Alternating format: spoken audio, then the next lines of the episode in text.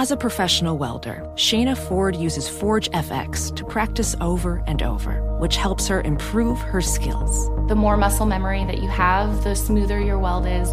Learn more at meta.com slash metaverse impact.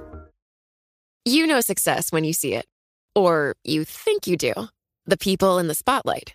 But what about those small business masterminds who succeed at making their money work harder? They do that by having a business bank account with QuickBooks Money which now earns 5% annual percentage yield. Making your money work as hard as you do? That's how you business differently. Learn more about QuickBooks Money at quickbooks.com slash 5APY. Banking services provided by Green Dot Bank, member FDIC. Only funds and envelopes earn APY. APY can change at any time.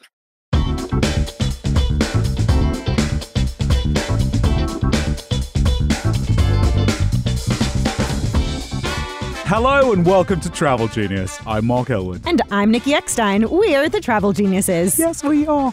This week, we're going to talk about flying in the comfy seats up front and a slew of new ways you can do it for less. Who doesn't want to know that? Plus, we'll be joined by champion freediver, filmmaker, and conservationist Hanli Prinsloo. All that and more on this week's Travel Genius.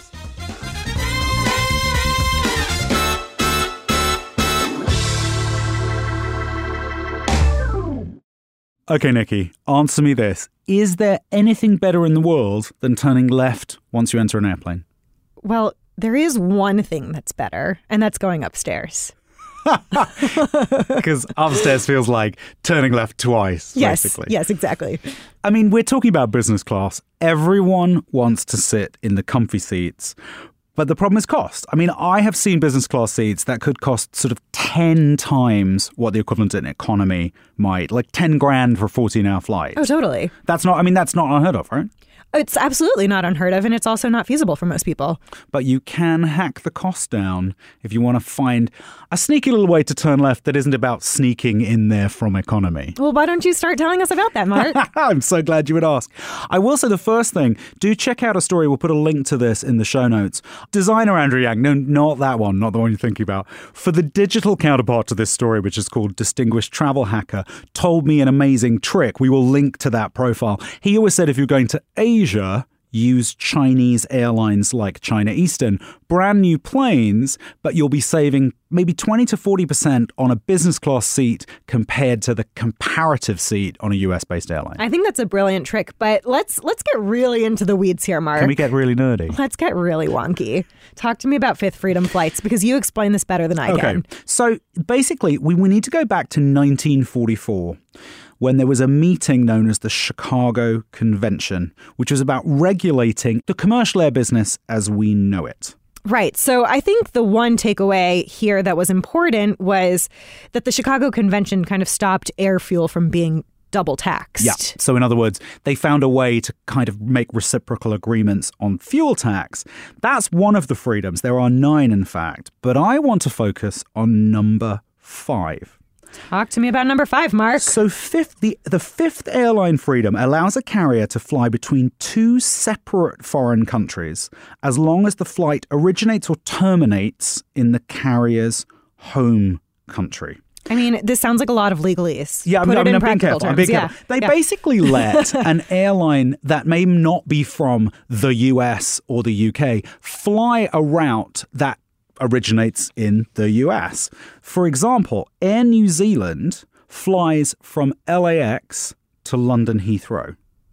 without necessarily having some totally out of the way stop in New Zealand. It it goes on from LAX to New Zealand. That is the trick. Thanks to the fifth freedom, you can also pick the flight up in LAX and travel from there to London. You Right. don't have to originate in New Zealand. Same thing, Air Tahiti Nui flies from Paris to LAX. Singapore Airlines flies from San Francisco to Hong Kong.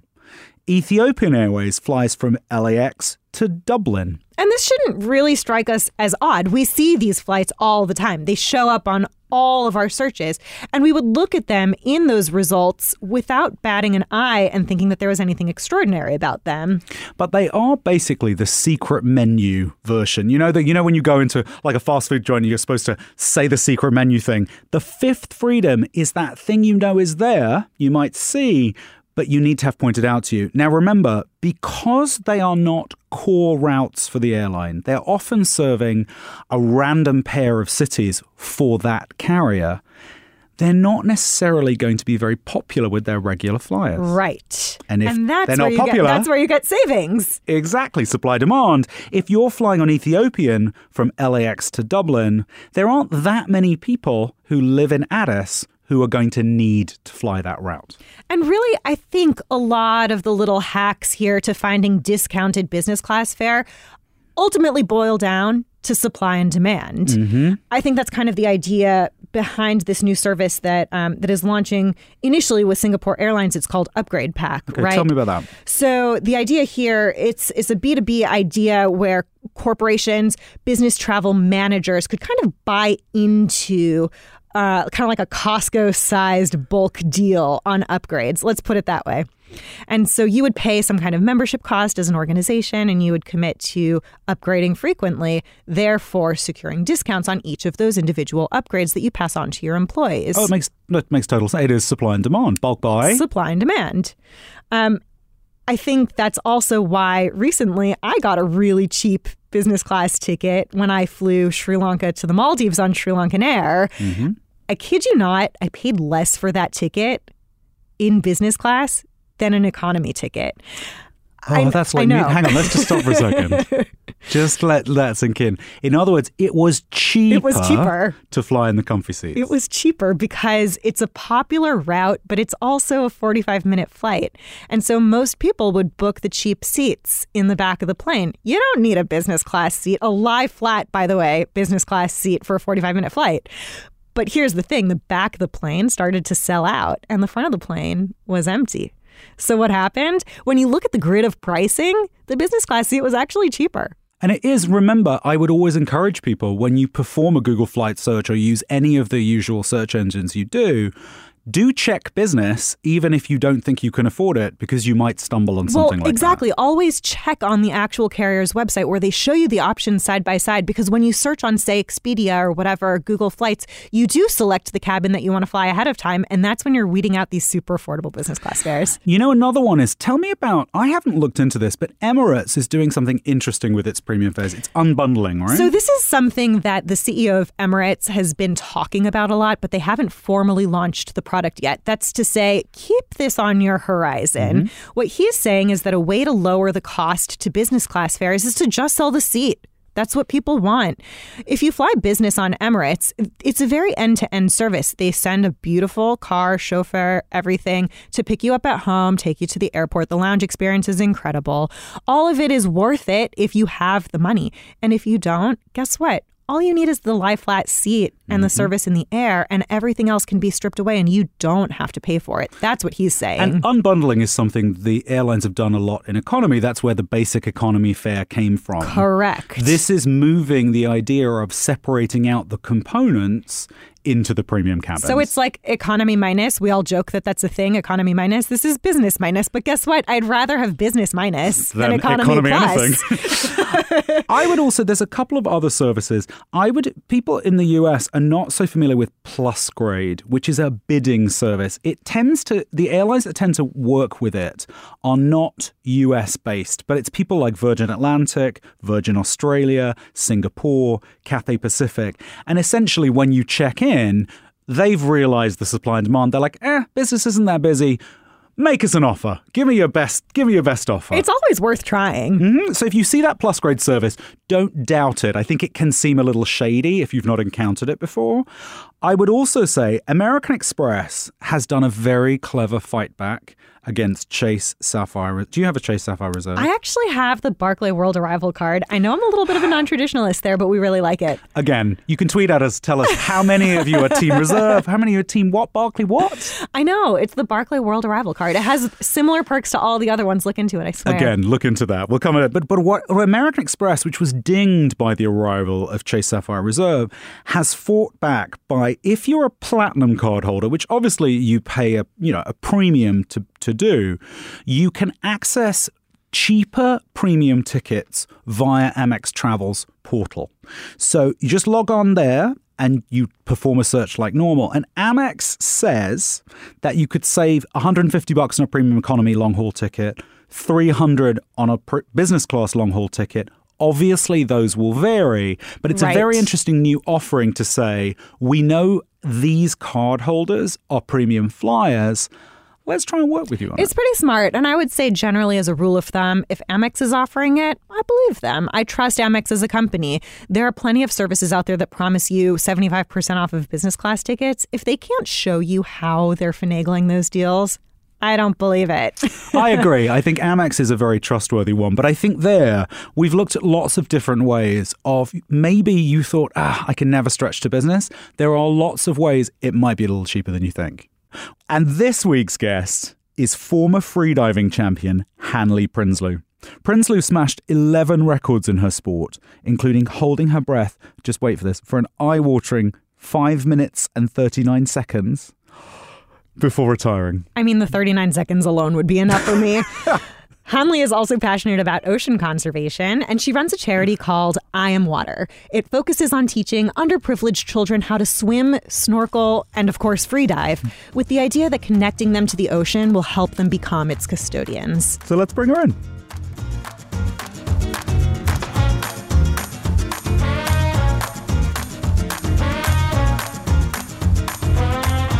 Hanli, thank you so much for joining us, and welcome to Travel Genius. Thank you. We're so glad you're. Well, you're not here, Hanli. You're somewhere exotic in the wild. Before we start talking, though, we do have a little procedural rule. What is that rule, Nikki? Well, it applies whether you're here digitally or whether you're here in person, and this is the sound that you're after. that is the sound of a genius tip. We are travel geniuses. We're meeting geniuses like you. And every time you give us a brilliant tip or hack, Nikki will ding her bell. And at the end of the episode, we'll tally your score. As we always say, no pressure. Let's dive in. I want, Dive in. I, ah, and I didn't even I didn't even plan that ahead. The number of puns we're going to use.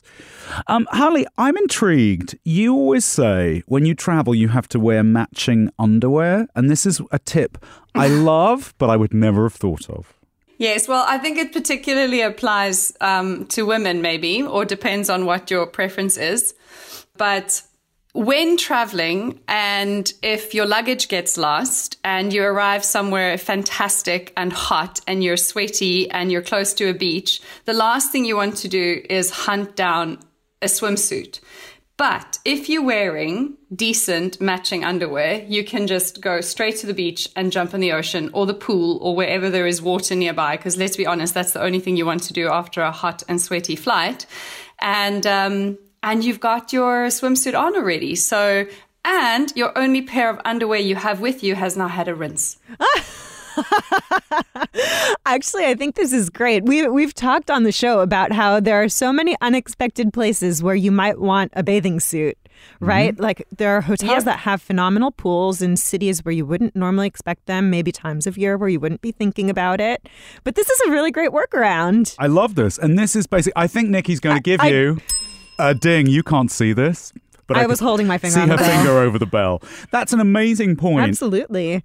So you spend a large majority of your traveling life underwater, it seems. Talk to us about some of your favorite places and talk to us a little bit about free diving for those who don't understand what that is. Sure. So freediving is both, I believe, a very, very engaging and healthy lifestyle, but it's also a competitive sport. So as a competitive sport, freediving is about diving as deep, as far, or as long as possible on one single breath of air with no scuba tanks, no assistance, just your breath and the ocean. As a lifestyle, it's a way of exploring the ocean and living a healthy lifestyle because when you're that connected with your body, you kind of need to do that.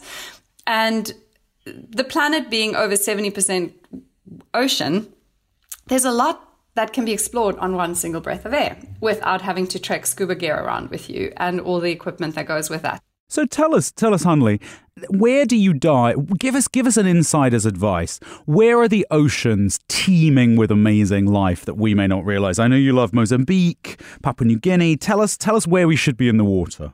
Hmm. So the oceans are teeming with life is where it is protected. So again, if you can find an area, so for example, in the Raja Ampat in Indonesia. There are huge, huge areas that are protected, like the Misool Reserve. That is some of the best coral you can find and some of the most alive oceans because it's been protected for a long time. Closer to home, somewhere like the Baja Peninsula on the East Cape of Baja, you have a marine protected area that's been around for 25 years and you can dive down into tornadoes of fish like giant giant schools of fish that you thought you'd only still see in you know videos that Jacques Cousteau took 60 years ago but it's still there because of this protection. I think you know that's a great point I think Baja is a is a great example because we think of you know Cabo San Lucas and these particular destinations that have made the Baja Peninsula so famous as being party spots, particularly you know spring break spots. but I was surprised the first time that I went to Baja how much that can be untrue depending on where you go, and it's one of my favorite places in the world. I I don't dive, I snorkel, but I agree with you. Some incredible sights underwater there. I would like to go back to something else that you've talked to us about in the past, which is how you manage your ears when you're underwater and how that helps us when we're above When water too, flying. because there's so many parallels here. absolutely and i'm definitely going to angle for a little bell chime here Oh, bring it. no, joking. But yes, the one big tip is your ears, of course, are crucial for going underwater because you have to equalize them. And if your ears aren't happy or healthy, they won't equalize and you'll feel excruciating pain and possibly even pop an eardrum. The same is true for when you're flying. When pressure changes in the cabin, you have to be able to either equalize your ears or your ears have to be flexible and healthy enough to adjust naturally by swallowing or sucking onto something or, you know, that kind of thing. They're always offering people candies to suck on or something if there's a lot of pressure change. And so, happy, healthy ears when you're freediving and the pressure builds, you're able to equalize that pressure by just pinching your nose and blowing. And of course, you can do this on a plane just as easily. Pinch your nose and blow as if you're trying to blow your nose gently, and that will pop your ears. Yeah, I think that's a good one that we all learn as kids, right? Exactly. But I think what happens is, especially if we spend time in hot, humid places and we're spending a lot of time in the ocean, we get our ears salty from spending time in salt water. And then we get out, we have a shower, and we don't tend to want water in our ears. So you wouldn't necessarily angle your ears to rinse out the salt water when you're back in the shower or in the bath or something. Haha. And if you are very careful with rinsing out your ears directly after a salty swim, you run very little risk of getting any kind of infection or any kind of pain that will make both traveling and freediving a challenge. And you get a ding for that. And There, there we go. You know, you, you know, Hanli. I will say, I learned this firsthand. I was swimming in a cenote in Mexico a couple of years ago, and I'm I'm quite a quite a strong swimmer. I'm not afraid of water, and I was splashing around. And there'd been a big uh, there'd been a big thunderstorm the night before, and it had churned up the cenote. And I got home, and I had the worst ear infection I've had since I was a child. And it reminded me that you have to wash your ears out when you're not swimming in a heavily chlorinated pool, is one thing, but natural water always. yeah, that's that's a clever point when it's not chlorinated water. I think that's an important distinction to make. I love that. Now, tell me also, I love that there is, you go swimming at airports. I want to know about pools in airports. Oh yeah, this is fascinating. yeah. Where are they? Because that must be the best jet lag cure. Absolutely. So there are several airports. I mean, I don't know which one of the airport hotels at all these different airports have swimming pools, but many of the airport hotels will have swimming pools. Mm-hmm. And you have access to the airport hotel. Usually, you know, if you're staying a little bit longer, the airline will offer you that. And sometimes you can even. So the one that I often use and really enjoy is in Doha airports in Qatar. And here you can actually just go up an elevator, three flights, and you can either choose to go right into the lobby of the hotel or go left into the spa and pool area where you pay $50 and you have access to the pool, the saunas, the the hot tubs, the showers, everything.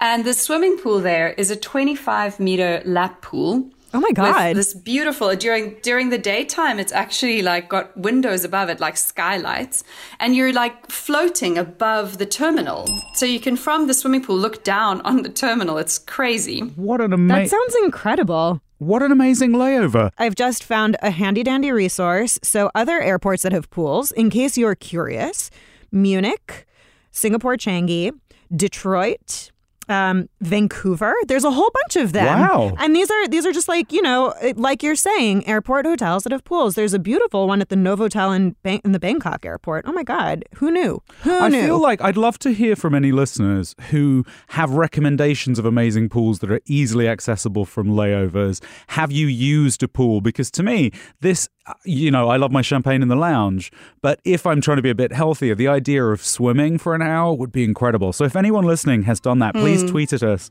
Let us know your stories. Tell us where we should go for a dip. Maybe we'll, we'll send Hanli there. yeah, seriously. For sure.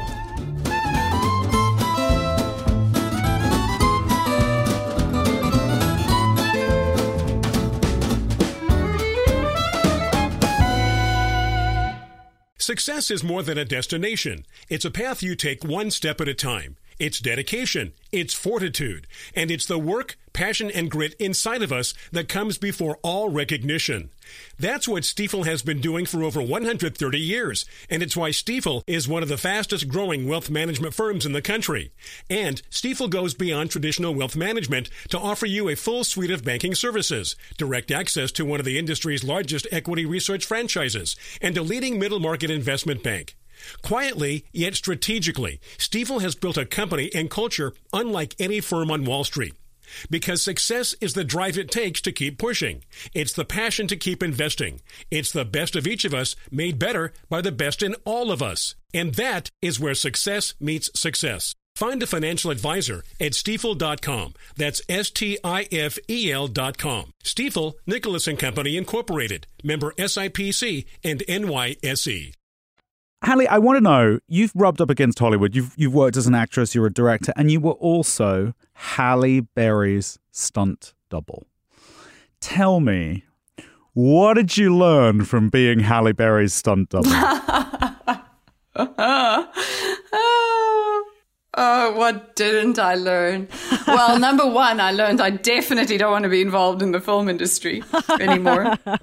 well, no, Halle is is a glorious human to work with, that's for sure. It was a funny story. So this film was set to be shot in Cape Town, and Halle Berry's character, a scuba diver who hosts people swimming with great white sharks, which we do in South Africa. Usually in a cage, though, which her character also usually would do. And then, of course, you know, money speaks, and money spoke loudly, and she was asked to take this character diving outside of a cage. Oh my God. And so when the production company was, yeah, that's the storyline. And so when the production company was doing their research in Cape Town for this film, they approached a local stunt company and asked for a stunt double for Halle for scuba diving. To which the stunt company replied, Sure, we've got loads of good scuba divers in Cape Town, but we also have one of the most experienced shark divers in the world who lives in Cape Town, and she free dives with them. At which point, the director, who was actually the same director who did Into the Blue, said, Well, let's change the script. Oh and my actually God. changed the script from her being a scuba diver to her being a free diver, which of course is much more aesthetically pleasing and mm-hmm. fluid on film. And that's how it all came about. And it was one of those bizarre jobs that I never thought would would come about. But I had a lot of fun, I must say. And I think what was most rewarding for me from of that process was working with Halle, seeing her dedication and passion to her craft, like what she was actually learning to be able to speak and talk about what she was doing in her film character. Her absolute curiosity about one learning to freedive, but more than anything, she became really passionate about sharks and the well-being of sharks. Because I would, on all our breaks and sitting around, I would talk to her about, you know, the plight of sharks internationally and what's happening with shark finning and habitat loss and species loss and everything. And it was lovely in the fil- in the interviews I saw with her running up to the premiere of the film. She was repeating all of this to the world's media. So That's amazing, the influence you had. Well, so talk to us a, a bit more about sharks then. So, so Cape Town is a famously, you know, popular place to shark dive, as you're saying, in a cage. Did not know that it was safe or possible to do it outside of a cage. I'm not sure. Uh, do, do you recommend that experience to just a diving enthusiast? no, and where, where and not. how? Okay. So then, I, I would not recommend diving with white sharks, great white sharks, outside of the cage, particularly not in South Africa. We have a specific population of white sharks here that are used to feeding on seals and other large creatures. And so they're also feeding when they're here. is there a place where you might feel safer with sharks? There is a place where one can dive with sharks out of the cage more safely, and that's off Guadalupe Island in Mexico, purely because the water is crystal clear. I know, I know. And it's crystal clear water, so you can see into tomorrow, which means that you can actually watch the behavior of a shark as she approaches. And that's what's really important working with any big animal and working with any predator in particular, is that you need to be able to observe their body language, their energy, their behavior, so that when they approach you, you know how to behave. Honey, can you reassure me though? Because I was always taught you're not really supposed to go diving with sharks in cages because we we often feed them when we do that and we're teaching the wrong kind of mm. behavior. So is it okay to shark dive or are we creating a bit of sort of environmental damage? The answer is maybe sometimes depends on how it's done. There are operators who do it the right way. The right way would be yes, we're chumming the water to get sharks close, which means not necessarily feeding them, but putting a scent of food in the water. So this could be fish oil, it could be a tuna head that's dropped on the side of the boat. So it's not actually feeding them. They're not going to get hmm. full tummies from coming to the boat, but they're interested. And so they come to the boat. The ones who do this, I feel the wrong way is they keep throwing the tuna head and aggravating the shark to get it closer and throwing and closer and throwing and closer. And this causes a kind of feeding frenzy mentality in the mm. shark, which is when you see these horrible videos on YouTube where the shark rams the cage or something. And this is because the shark isn't making any of its own choices anymore. It's being psyched and hyped up into this state. Now, the thing is, if you're running five trips a day and you've got 20 clients on your boat and they've paid you to show them a shark and the conditions are bad, you're going to throw that tuna head. And so that's not right. So I would say the answer in brief is there are ways to do shark cage diving in a sustainable and educational manner, but most of it isn't being done in that manner. I do want to ask you because this is something that I, I've done before, but I never applied conscious thought to it until I saw what you've said to us before about this, which is safety above ground, specifically when you're in the back of an Uber by yourself. There's something that you do, and I think it's great. So I always, when I when I get in Uber, especially because I use Uber in far flung places, not only in you know Los Angeles and London, if the cab drivers don't kill you first, um, I tend to want to make sure that I'm not alone on that ride, and so I definitely have on my app setting that I'm sharing my ETA, but that could sometimes also not be enough, maybe. So I always. Um, I share the ETA with with my partner or friend, whoever I'm meeting, and then I also just leave them a voice note or call them and say, "Hey, I'm on my way in the Uber. Um, the driver's really nice. His name is so and so. We're just passing here and here, and I should get there in about 20 minutes or so. I'll see you there. I think you're going to get there before me, so I'll see you when I get there." So I always share it both on the app, share my ETA, and then I also always make a call, even if it's just a voice note that I leave on WhatsApp that lets the driver know that somebody's aware of where I am. I think that's Genius. I think the point you made there was even if there is a language barrier, mentioning the word Uber and the driver's name is universal because that's essentially telegraphing that you're having a conversation about your ride. Yes. And that just gives a lovely reassurance to anyone that if you're in a scenario where you're like, I don't speak the language, I'm not sure my way around the city, you're just backing it up. And it's it's Nick. I mean, you you do this I without have thinking, done this. right? Yeah, I didn't realize that you can also share your location from wi- within the app. I think I actually have seen that before. I've just not used it. Mm-hmm. One thing that I've also done in that particular situation is I'll Google Map my destination and make sure that my driver's Mm. following the route that Google Maps is suggesting, Oh, just to make sure that they're not taking me on some you know super Yeah, roundabout, circuitous route um, that could be threatening. Anyway, Hanli, uh, we should let you get back into the ocean. I feel like every moment we keep you on dry land, it's like it's like having Ariel on dry land. It's like the Little Mermaid. we don't want to keep you out of the water. My, where can, my gills are drying up. where can people find you if they want to follow your adventures on social media? Where can they find you? What are your various handles so they can follow along? Absolutely. My personal handles are all um, my name, Hanli Prinsloo, H A N L I, Prinsloo, and then I run our social mission travel business where we do the sustainable big animal travel, and that's I am water underscore ocean travel. And the work I do with edu- educating kids about the ocean is I'm water underscore foundation. Perfect. And both of those are also on my private po- profile and the same names on Facebook and others. And I'd love to love to share those ocean adventures as we go. And maybe I'll even share dingworthy travel tips ah. along the way. And if we want to travel with you, what's the next adventure that you're planning that people can book in on? Ooh, so I'm really excited. In February, I'm actually going to be hosting my first ever trip in my hometown of Cape Town, sharing the lesser known sides of Cape Town, which is mostly underwater, but also the hikes up Table Mountain nobody gets to do, the biodynamic wine farms nobody's really heard of, the foraging in the Cape Point Reserve where you can eat straight from the ocean's rocky shores, all these kind of like lesser known amazing things that Cape Town has to offer. We're going to be hosting in February, and then it's off to the dolphins and the Indian Ocean and all that oh, again. Gorgeous. Jealous. I'll come to Cape Town for sure, and then we'll work on my freediving skills before I go to the Indian Ocean with you. You go first, Nikki. You could do that. That sounds good. I'll turn you from a snorkeler into an advanced. Thank you so much, Hanli.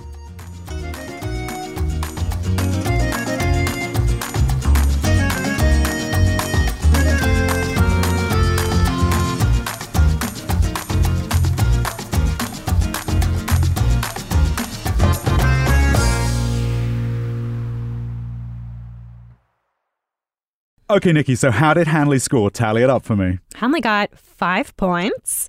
I might give her like 50 underwater seconds of points. I don't know. um, one, matching underwear is the secret to maximizing your pool time or ocean time no matter where and when you land. Two, always rinse your ears. There are germs in the water. Ooh. Three, airport hotels have pools. Who knew? Four, Cape Town is not the best place to go shark diving. That award goes to, of all places, Guadalupe, Mexico. And five, a really wonderful above ground safety tip, which has to do with sharing your Uber location to make sure that you are always safe. I think I'm going to do that in New York City.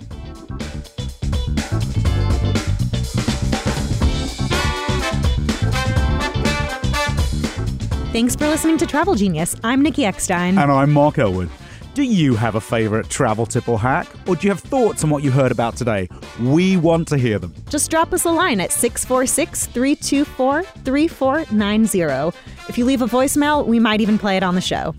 Or you can find us on Twitter and Instagram. I'm at Nikki Ekstein. That's three Ks and no Cs. And I'm on Twitter at Mark J. Ellwood and Instagram at Mark Ellwood. If you haven't subscribed to Travel Genius already, I would ask why not. But of course, you can do so on Apple Podcasts, Spotify, or wherever you get your podcasts. And while you're at it, please take a moment to rate and review the show on Apple Podcasts. It helps more people find us. This show was produced by Topher Forges. Francesca Levy is Bloomberg's head of podcasts. Thanks again for listening.